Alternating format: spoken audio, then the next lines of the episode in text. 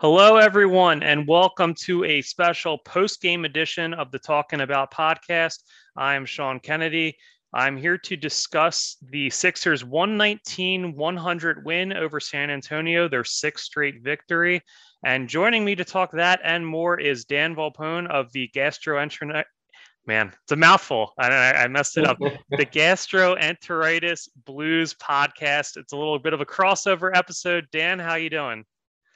I'm great. Always feeling good after a win. So yeah, absolutely. Very, very good win for the Sixers tonight. They they jumped out to a 20 point lead in the first quarter, scored 39 points in the opening frame.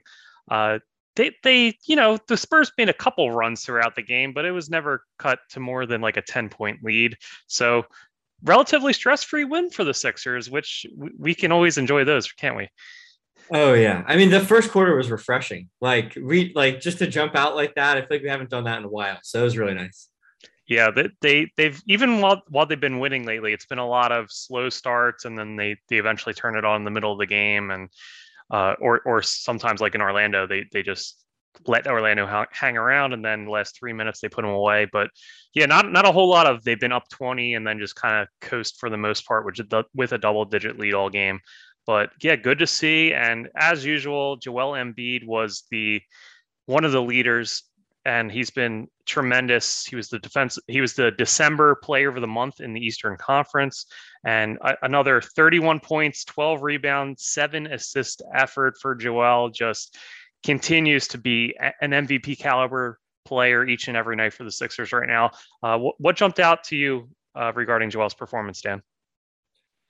Kind of a like it, it sounds weird to just say like it almost sounds overly simple but like he just seemed like he wanted to dunk the ball every time down the floor tonight. Like he had quite a few dunks. Uh, in a lot of situations i think he would uh, in most games kind of lay the ball up uh, which is fine. He's he's good at that. Um, but he had a lot of big dunks. Um, passing kind of sustained from that rockets game didn't really feel like that was a fluke. Like he's they've been running the offense more through him i think the last few games, which I actually like a lot. Like I think they've the last maybe few weeks kind of been just saying Joel, you, you bring the ball up on the break and, and running the break through Joel and the way they kind of used to through Simmons. Uh, but even in the half court offense, I feel like even more than usual, everything's going through Joel. He's been getting the assists and and like I said, just when attacking the rim, you know, with with eyes on on getting a dunk, not picking up a foul and getting a layup. Like I feel like I haven't I haven't seen this Joel in a while that I can remember, like just really trying to to dunk everything. It was it was fun. it really was. Uh, those were definitely the two areas I noticed as well. Just he goes coast to coast at least once a game now, where he he, he does the grab and go, and then he gets around the three point line and it's it's a little bit Giannis like where he he just has those long strides and it's like two steps and he's at the rim and he's just throwing it down. Um, he had the one where for some reason the Spurs were trying to switch on the fly and no one picked up Joel and he just went unimpeded down the lane for for a dunk. But then the one that really impressed me was when Murray picked him up at the top of the key and Joel went one dribble to his right, did a little euro step around him and kind of had had Murray and I think it was Poeltl at, at the rim and just kind of dunked it in between them. And it's it's tremendous to watch a guy who's this fluid at his size. Um, I don't think we've ever seen a guy his height and his weight that has this this kind of agility and uh, fluidity out there with the ball in his hands. It's really incredible to watch. I like that you said Giannis like because like the one thing we know about Joel is like he's really good at, at watching film of guys and like picking things up. And he's, you know, nowhere near as good as Giannis is, you know, in transition. No. And, but he's gotten like markedly better, and it does look Giannis like. So I wouldn't be that surprised if he, you know, was watching a lot of Giannis and thinking, how can I add this to my game? Yeah, he he is a savant where he'll he'll just pick up other areas of people's games and kind of incorporate them into his for sure.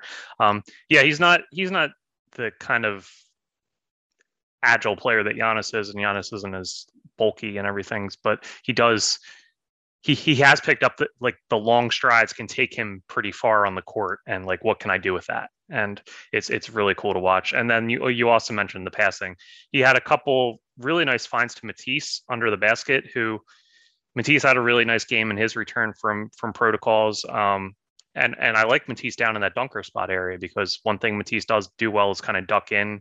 He has good instincts with that, and you know, not the greatest shooter, so that's a good way to incorporate him in the half court offense in that in the old Ben Simmons dunker spot.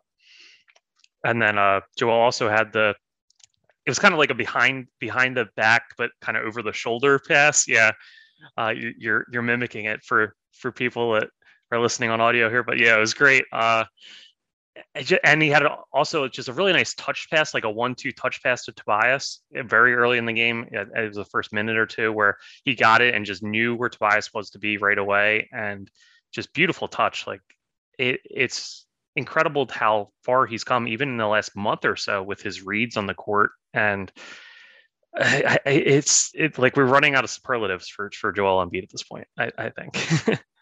yeah, I mean he's it's it's funny because you know he's been at an age where it's like he's about hitting his his prime for a few years now. He's he's probably a few years into his prime, uh, kind of where you expect guys to you know just get smarter, but maybe not necessarily add new things. And he's just he keeps adding things. Like it's like oh Ben's gone. Like let me pick up some of the things Ben was really good at. Like that's kind of what it feels like he's done. He's just like oh I should do this now, and he just does it. Like it's nothing. Yeah, let me let me become the point center and lead the team in transition and go coast to coast myself and uh, do opposite corner passes from the post and everything else that he's really incorporated into his game. But yeah, so another great game for Joel. Uh, he's well on his way to a January Player of the Month award if he keeps this up. Um, but not not a one man show for the Sixers tonight. They had a, a handful of great contributions. Another one was Seth Curry, who uh, scored 23 points, 10 of 18 from the field, and another seven assists for Seth, who, because of the because Tyrese is out in protocol and Shake not playing as well, um, they're very limited as ter- in terms of point guards. So it's it's Seth and then it's Korkmaz leading the second unit, who are kind of like the de facto points on the court. Um, but Seth coming off his 12, 12 assist effort against uh, Orlando the other night, another seven, just his two man game with Joel is it's just a bread and butter play for them at this point. They they seem to have figured out each other's little niches and and have a really good feel for what they're going to do on the court. Um, and it's just it seems automatic whenever they, they run that two man game and Seth can ju- step in for that little jumper. Um, I, I don't know. I, I know I know people find faults with Seth because he does have his limitations defensively and but it, it, if he's able to create offense like he is also in addition to being the one of the best shooters in the league that he is like i, I don't know. I, I feel like this is the peak part of his career right now and the sixers couldn't ask for anything more from him. Oh i totally agree. And i also think like like obviously seth was great offensively in the playoffs and i think it's really easy to like it, it, his weaknesses were i think especially exposed against the hawks defensively Whereas like the Hawks have a lot of guys who are like six seven, six eight, yeah. who play, you know, like Kevin Huerter's their two guard, right? Like Kevin yeah. Huerter's going to shoot over Seth. Not every team has a good shooter who's going to be four or five inches taller than Seth yeah. is. Uh, yeah, so I, big, I think that, a lot of big wings that can also be secondary creators. That's, right. I, I don't think that Seth is like, you know, a huge. He's not like a good defender, but I don't think he's a disaster in every series against every team. Like I think the Hawks were just a tough matchup for yeah. Seth defensively. Yeah, most teams have one or two guys where you can hide Seth because he's not. It's not that he's lacking in off-ball like knowledge. Like he knows where to be. He knows how to connect with his fellow teammate on the defensive end and like hey we should switch here like let's fight over the screen here like he he's a smart guy and a smart player like he knows what he's doing he just has limitations because of his size and his lack of quickness relative to other guys his size.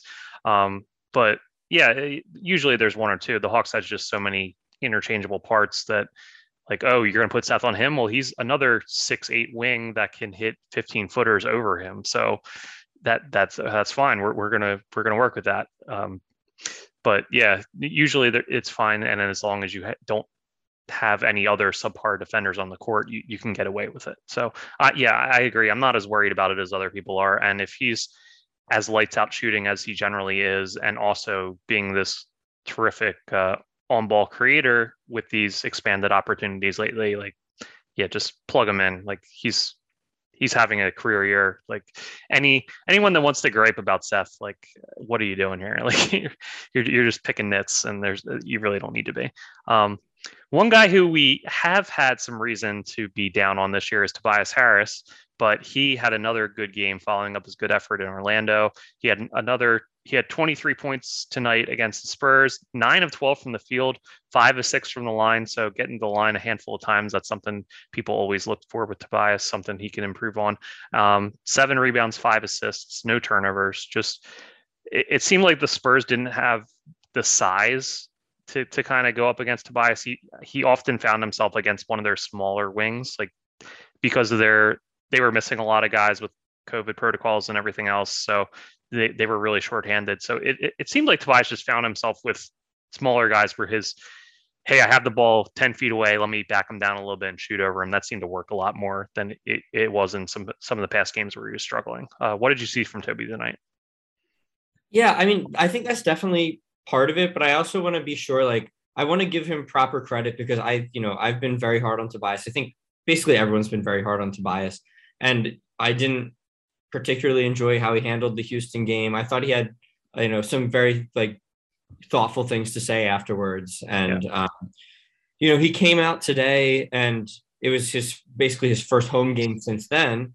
Um, and I think, you know, my biggest criticism of Tobias as a player in general has been like he a lot of times feels like when you're watching, it's like he's not playing team basketball within the flow of the game. Like he's like either being too too passive or too slow to make a read or he's forcing this or like just kind of not making the plays that you would hope he would make a lot of times. And i i felt like today he was really within the flow of the game. I mean he had you know five assists and he only took 12 shots which usually i'd be like tobias didn't take a three like what are you doing like but it didn't feel like there were a lot of like Tobias pump fakes a three and dribbles into a contested two. It was like it felt very, you know, like you. I mean, I think it helped that he was able to, you know, get deep on some of these smaller guys and take some of these closer shots.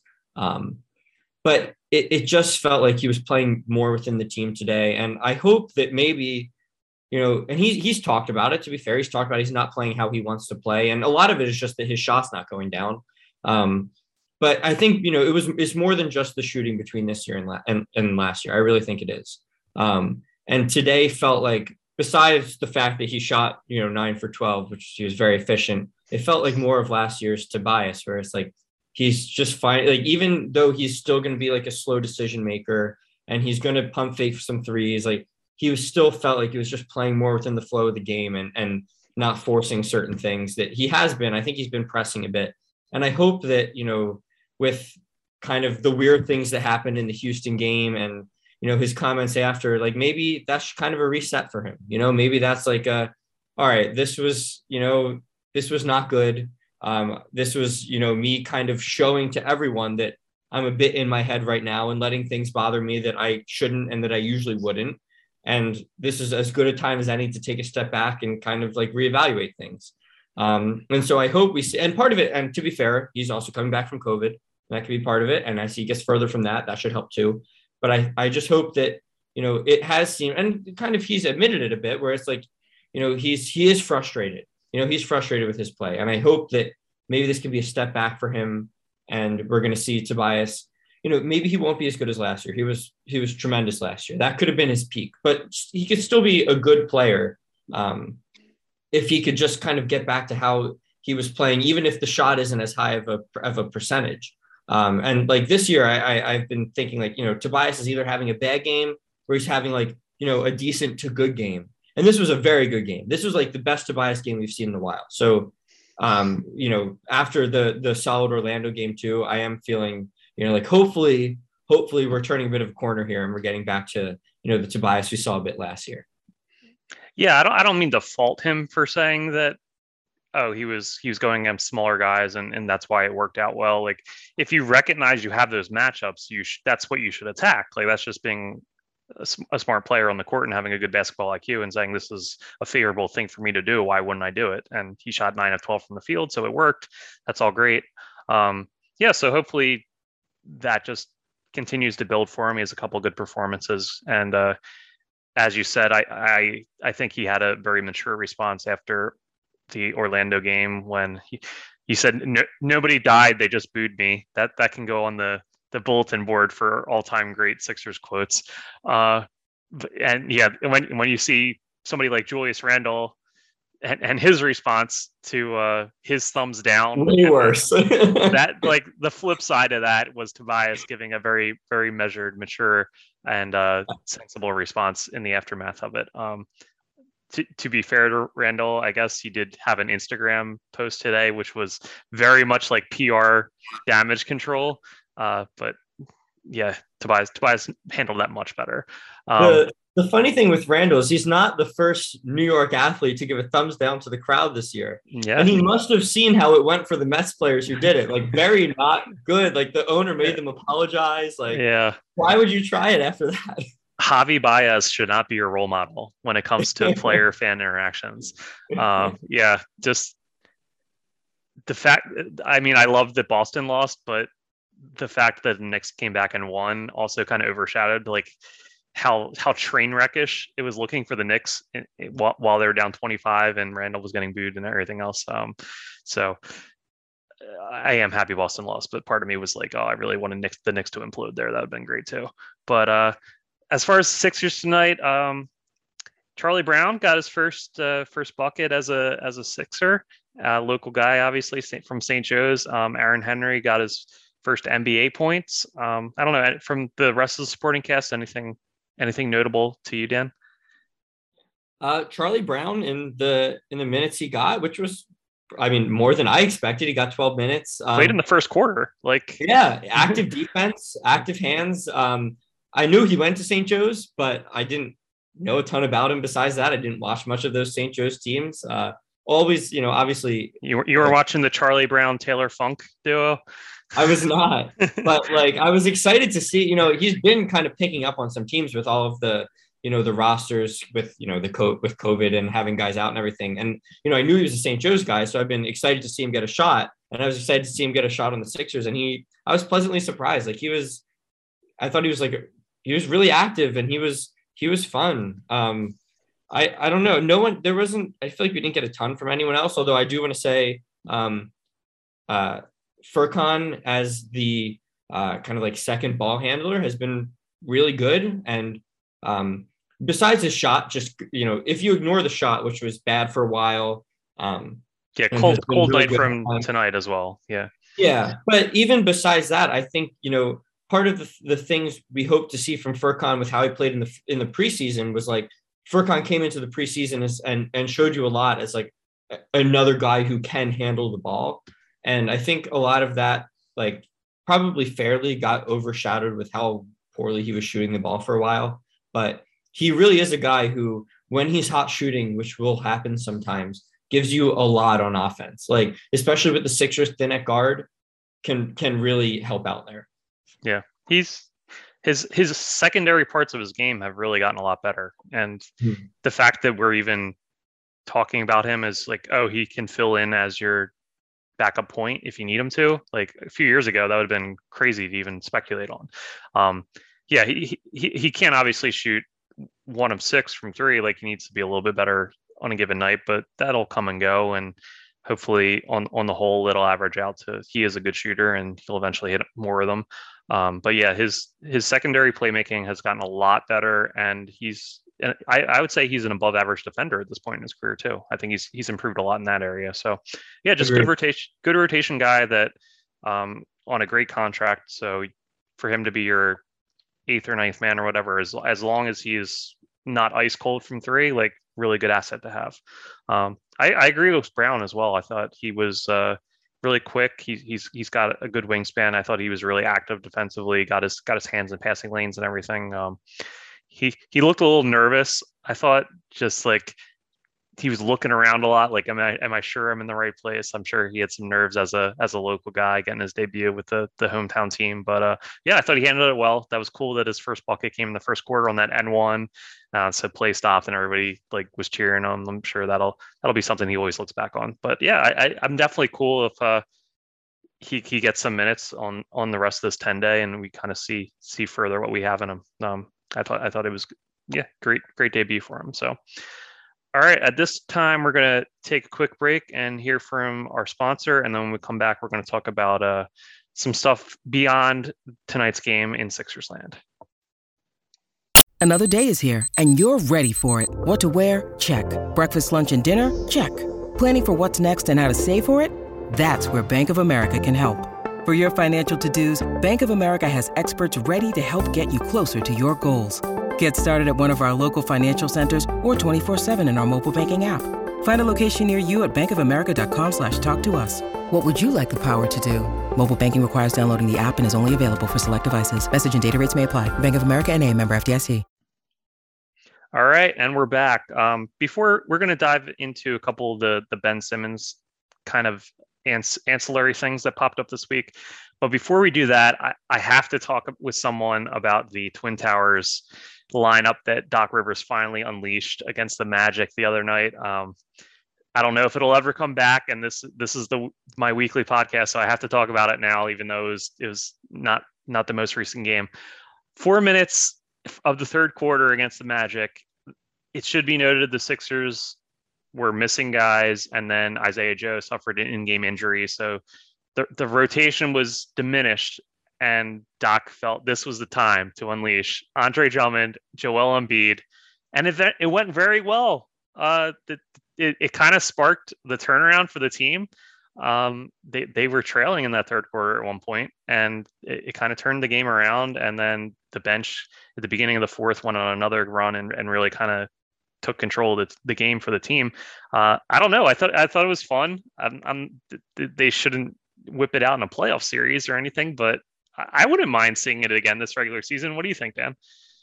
Yeah, I loved it. I thought it was awesome. Um, I mean, especially you know, offensively, you have you know Joel kind of being the pseudo point guard at times, um, and you just kind of let him keep initiating, and you can put Drummond you know further down low, let kind of Embiid work the the post and the and the foul line extended. Uh, and then you know defensively, I think Orlando has some guys that you can hide one of them on, and and Embiid doesn't necessarily have to be under the basket all of the time. Uh, and really, I think what what kills the Sixers a lot of times, especially you know if the Sixers are going to lose to a, a worse team, is like they get badly out rebounded. And with the two of them in there, that's really not a problem, especially when you still have you know, Niang and Tobias in, and you're playing this just massive lineup. It felt like kind of the like the um the 2018 Sixers, the Raptor series Sixers, uh, with when you are running like you know Embiid, Simmons, and and Butler. Butler's the smallest player on the floor, and uh, just like some of those massive lineups they would run. Um, I agree is probably not almost against basically any lineup the other team could put out there from a playoff team. It's not something you really want to do in a playoff series. But yeah. I thought it was a ton of fun. And if they try it for two minutes in the playoffs, I won't be mad. I thought it was, I mean, the, the lineup was, you know, it's the magic, whatever. It was, it was weird, but like it was very successful for the four minutes he tried it. So yeah. I loved it. Yeah. You mentioned that old uh, Sixers lineup where Butler was the smallest guy. I, I, it wasn't just Drummond and Embiid. It was Korkmaz at the point, Tobias at the two, Niang at the three, and then Drummond and Embiid. So Niang's a guy they've tried at small ball center. Tobias should be a four probably. So you had the four playing a two, and then three guys who have been your center at various points this year. And then Korkmaz, who's the six seven wing who's filling in at point guard at times. Like, yeah, just jumbo package. Um, a, a, like Orlando plays Carter Jr. and Bamba together, so that's definitely a lineup where you can unleash two centers. Um, a couple other teams I thought of in the East, like Cleveland, obviously has revolutionized big ball. Like if if they're having Mobley and uh, Jarrett Allen together with Markkanen at the three, like why can't you play that kind of lineup against them? And then another team that came to mind was the Knicks, who uh, if you have Randle and uh, Mitchell Robinson or whoever else like Noel at center. Like that's another a lineup that I wouldn't mind seeing Embiid and Drummond together. So uh, it's yeah, it's not doesn't seem analytically great, like and the most efficient way to go about playing basketball in the year 2022. But I think there there are times this year where it might be prudent to like give it another look. Um, and Embiid's skilled enough on both ends to to play along the perimeter. And Drummond, for a guy his size, he he does a really good job like getting low and getting his hands in passing lanes. Um, where I feel like he, even though he's he's slow because he's he's a big man and he doesn't have the, the quickness of even an Embiid. Um, like he he does a, a decent enough job to like hang back, get his hands in passing lanes. He can he can contest well because of his length. Um, yeah, I, I want to see it again. So it, it, it seems crazy, but I, I enjoyed it. Um, so now now it comes to the time where we, we unfortunately have to talk about whatever is going on in the Ben the world of Ben Simmons. Um, there were a couple interesting reports which are Simmons adjacent this week. One was from Mark Stein, who now formerly of the New York Times, now doing his own Substack. In it, uh, I'm going to quote it exactly here. He said, the 76ers will be discussing various Simmons trade scenarios for the next month, but actually trading him before the NBA's annual trade buzzer is not their preferred scenario as it stands. Convincing Simmons to rejoin the team and play as much of the remaining schedule as possible, according to one source familiar with Philadelphia's thinking, is the club's goal number one when it comes to the wayward playmaker. Dan, having heard slash read that earlier today, what was your first reaction? I mean, like my no offense to Mark Stein, but my first reaction is like, there's no way, right? Like everything we hear from Woj and Shams is like Ben is not playing for the Sixers. Like that's not going to happen. Um, I'm sure in in Daryl's ideal world, like Ben comes to play, and and maybe he still wants to be traded, but the Sixers can you know have more of a of a stomach to take him into the offseason because he's still around and it's not like you're just kind of punting on this season but um, I have a hard time believing that that is where they're putting a bunch of their eggs right now. Like, I, I, think they have to be looking into trades, especially because, you know, in that piece, it still said that the Sixers kind of view that as as not likely, which then you're talking like when you and, and I'm, I'm sure we'll we'll get into some of these other rumors later, but when you see some of the guys who you might be able to get, are they really, you know, less valuable in a trade for maybe a, a higher tier star next in this next upcoming offseason than a Ben Simmons who hasn't played in a calendar year, right? Like, is that, are you really, are teams really going to prefer Ben Simmons having not played in forever and having his last, you know, basketball played still being that awful series? Like, I, I don't know. I think that, I think that there's a, a, a real case to be made for kind of get what you can get at the deadline. And I'm, I'm I don't really buy that they're putting so much, you know, so much of their hope into like, well, maybe Ben will just change his mind because Ben has has been pretty consistent in that he's he doesn't want to be here, and he's I mean to his you know to be fair to him, he hasn't he hasn't been dishonest about that. He's been very straightforward. He does not want to be here. So yeah, yeah. So I I, I agree with everything you said. I, I I think the two different sections of that uh, portion of Stein's, Stein's reporting that I just read are are completely different. So convincing Simmons to rejoin the team being goal number one, I think is completely preposterous. You're living in a dream world if you think there's any chance that Ben Simmons is going to suit up for the Philadelphia 76ers again. So if that isn't in any way they're thinking, like they just have to stop that. But on the the first portion where they said not trading him before the deadline as it stands being their preferred scenario, I actually do kind of believe that because I think that Daryl has set such a high bar for what he's willing to accept in a return that based on all, and I think he has been making the calls and everything. So I think as things stands, from what is available in his mind, his preferred scenario is to hold on to Ben Simmons and wait till the summer. So be, before we we're we're going to talk about uh, the situation with the Sacramento Kings, and we'll kind of dive into like what would happen if Ben does get traded before February, and a little bit more about the, like the step up deals and everything you just mentioned. But give keeping that reporting from Stein in mind, if that is their preferred scenario because they don't like what's on the table right now, what is your thought process, and and how do you how would you feel on February 12th or whatever, and if Ben Simmons is still if you, you pull up the Spotrac page and his salary cap is still under the Philadelphia 76ers section. Yeah, I mean it's impossible to like say for sure. Obviously, I don't know what Daryl has offered. Um, I I just think that my bar is probably a lot lower than Daryl's is right now. Um, a lot of the players who have been, you know, reported to be, you know, possibilities, I I would be very okay with. Um, I've been big on for a while now. It's like the Ben Simmons does not the Ben Simmons trade does not have to be the last trade you make. You know, like if you can get assets that you think are fair, um, understanding that you know Ben not playing is Ben's value going down at this point, right? Like the longer a guy sits out, it's probably true that the the less a team is going to be you know super excited to go after him. Um, I, I don't know. Like I, I would be extremely bummed, you know, partly because I think that you know Joel was off shooting to start the year. His shot is back. He looks, I mean, especially like since COVID, since he's come back from COVID and the few games before COVID, has looked as good as he did last year, which is, you know, like just a guy that can be, you know, the 1A star on a championship team. Um, and I would be really disappointed if they didn't get another guy um, to just give him a chance. I, I, and I understand you know, there's also, you know, a lot of people saying, well, you know, it's you're not just trying to not waste this year, you're trying to not waste Joel's prime. I get all of that. I just think that, you know, this this year is included in Joel's prime. I, I would be so hesitant to, you know, not try to win this season, especially because I think there are guys out there who might not be superstars right now, but can really help.